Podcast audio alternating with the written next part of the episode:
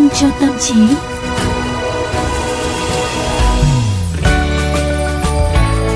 Các bạn ơi, các bạn ơi, đã đến thời gian của chương trình Vitamin cho tâm trí. Hãy cùng với Tú Nhân và Quang Quý đến với 10 phút của chương trình hôm nay nào. Ừ, xin chào, xin chào tất cả mọi người và tin chắc rằng là ngày hôm nay chúng ta lại tiếp tục đến với một chủ đề cực kỳ thú vị luôn mà không hiểu vì sao ngày hôm nay tú nhân lại rất là hồ hởi và phấn khởi như vậy ta. À, thật sự là văn quý nhớ nha là có rất là nhiều quý vị thính giả cũng chia sẻ là cực kỳ cực kỳ cực kỳ ấn tượng với giọng cười của tú nhân có bạn còn tâm sự á là đón nghe chương trình vitamin cho tâm trí mỗi buổi chiều chỉ là để nghe tú nhân cười thôi.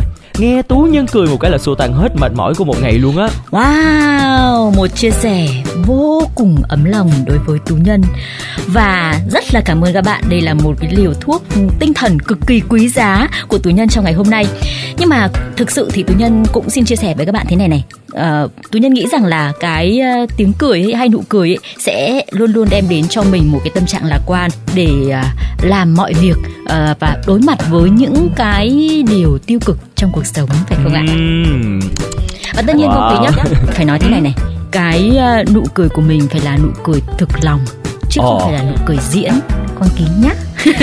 Ừ, và thực ra mà tất cả mọi người mà ngồi ở phòng thu cùng với chúng tôi thì sẽ thấy là tú nhân lúc nào cũng rất là rạng rỡ không cười thành tiếng thì cũng cười mỉm chi đó nha mọi người nhưng mà chắc hẳn dù là một người có tính cách lạc quan đến cỡ nào thì cũng không tránh khỏi những lúc có cảm xúc tiêu cực đúng không ạ như là tổ chức y tế thế giới đã đánh giá là trầm cảm hiện nay đang là nguyên nhân gây suy nhược hàng đầu trên thế giới vượt qua các căn bệnh không thuốc chữa như là bệnh ung thư bệnh tim và trong thời đại nơi mà con người bị cuốn vào vòng xoáy công việc kinh tế và cả chính trị với những thay đổi nhanh chóng và mãnh liệt chưa từng có thì chúng ta đang ngày càng lạ lẫm và phản ứng cứng nhắc với cảm xúc của mình. À, tôi nhân đồng ý đấy.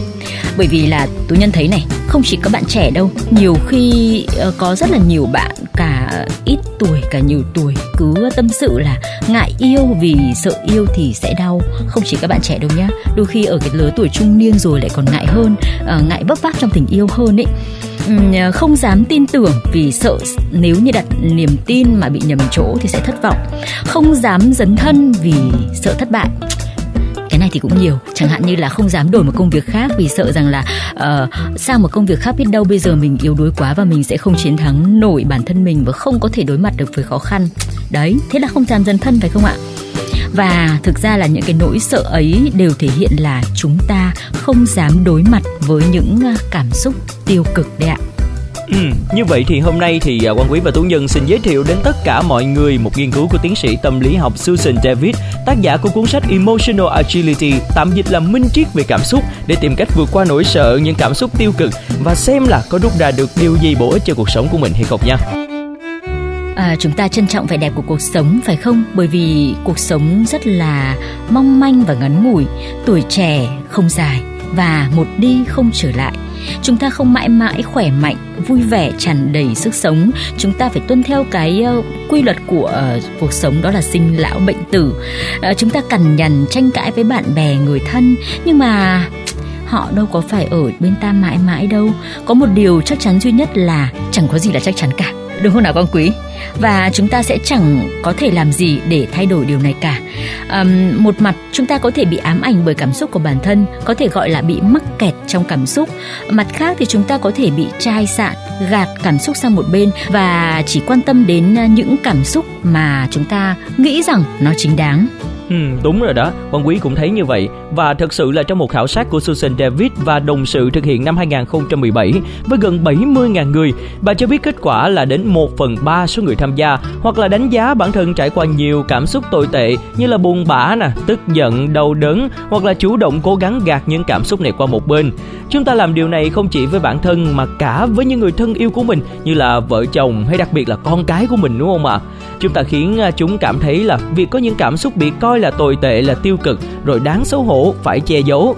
Nhưng cảm xúc thăng trầm vốn là điều tự nhiên, thì nay lại bị phân loại tốt xấu. Và việc có những cảm xúc tích cực này trở thành một hình thức đạo đức mới. Nè, đừng giận dỗi nữa, chả ai quan tâm đâu. Hay là, anh kia, mặt mày như đưa đám thế rồi cho ai xem, đúng không à rồi tưởng như ta đang sống trong một chế độ độc tài của sự tích cực, và thực chất nó vừa tàn nhẫn, vừa không cần thiết và không hiệu quả. Nghiên cứu về à, ức chế cảm xúc cho thấy là khi cảm xúc mà bị gạt sang một bên, bị phớt lờ thì chúng không trôi đi mà sẽ tích lũy à, rồi ngày càng trở nên mạnh mẽ hơn. Các nhà tâm lý học gọi đây là sự khuếch đại. Ta nghĩ rằng ta có thể kiểm soát được những cảm xúc không mong muốn bằng cách phớt lờ nó. Thực tế thì không các bạn ạ, chúng ta đang bị nó kiểm soát và người trả giá cho cái điều đó không chỉ là bản thân ta mà còn là người thân bạn bè đồng nghiệp xung quanh ta à, các bạn hãy tưởng tượng nhé một à, vị sếp bị khách hàng mắng sẽ quay sang mắng nhân viên. Một nhân viên bị sếp mắng thì sẽ về nhà mắng vợ con. Như vậy thì cái câu chuyện nó đã bắt đầu là có một cái sự liên đới với nhau đúng không nào? Và việc cố gắng duy trì trạng thái cảm xúc tích cực không phải là điều đáng trách. Nhưng mà khi mà gạt những cảm xúc bình thường sang một bên để lấy chỗ cho sự tích cực giả tạo thì à, chúng ta sẽ mất khả năng phát triển các kỹ năng để đối phó với thế giới như hiện tại. Một thế giới đang thay đổi quá nhanh không thể đoán trước và thường không như chúng ta muốn, đúng không ạ à?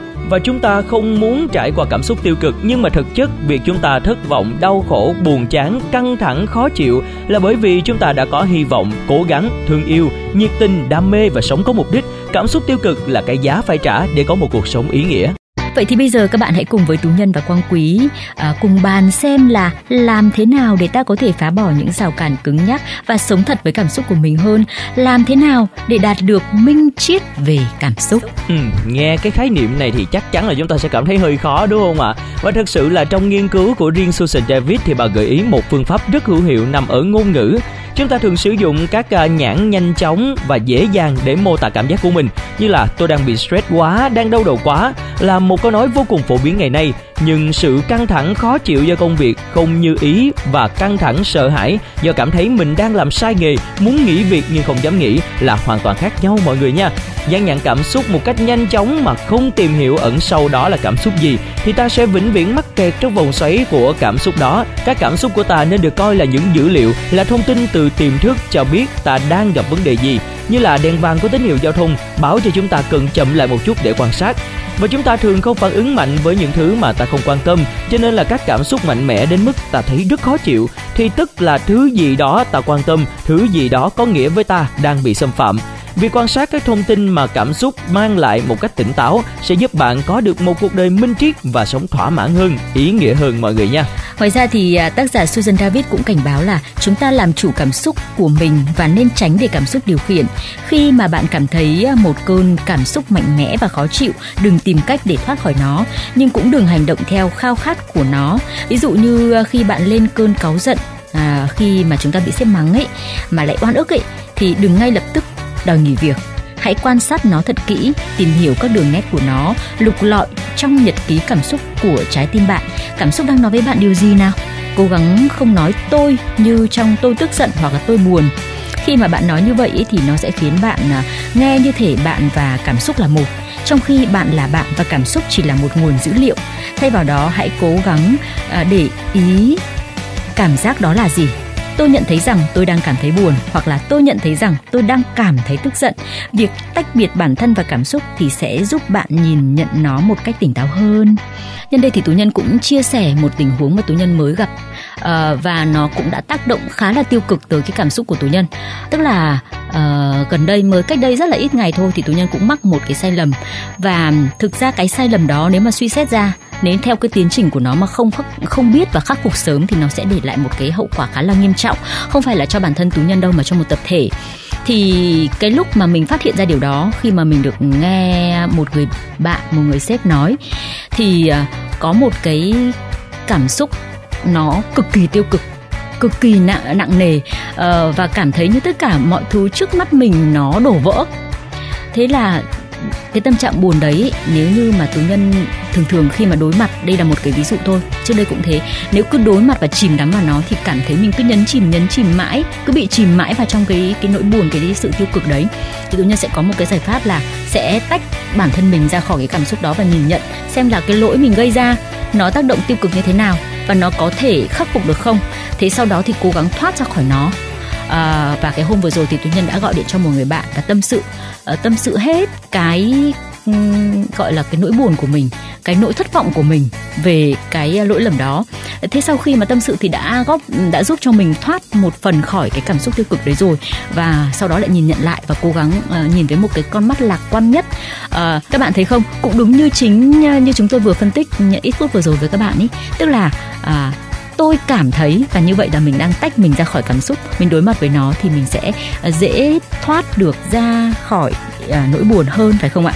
Ừ, đúng rồi. Và đó là một cách cũng khá là hữu hiệu và tin chắc rằng mọi người cũng đã từng gặp những trường hợp như tú nhân đúng không ạ? Và nếu có thì hãy chia sẻ cùng với chúng tôi nha thông qua fanpage vitamin cho tâm trí hoặc là hòm thư quen thuộc vitamin cho tâm trí a vòng gmail.com còn bây giờ thì thời gian của chương trình cũng đã hết rồi thưa quý vị. Vâng và bây giờ thì ờ, xin tạm biệt quý vị và các bạn nhé. Hy vọng là à, mỗi ngày chúng ta gặp nhau thì à, tú nhân cũng sẽ à, được chia sẻ niềm vui chia sẻ tinh thần lạc quan bằng tiếng cười của mình tới quý vị và các bạn và cũng sẽ nhận được những cái lời động viên tích cực từ các bạn bạn thính giả để ờ, chúng tôi có thêm nguồn động lực thực hiện những cái chương trình hay và ý nghĩa đến với quý vị và các bạn trên tần số FM 91 MHz các bạn nhé. Xin chào, bye bye.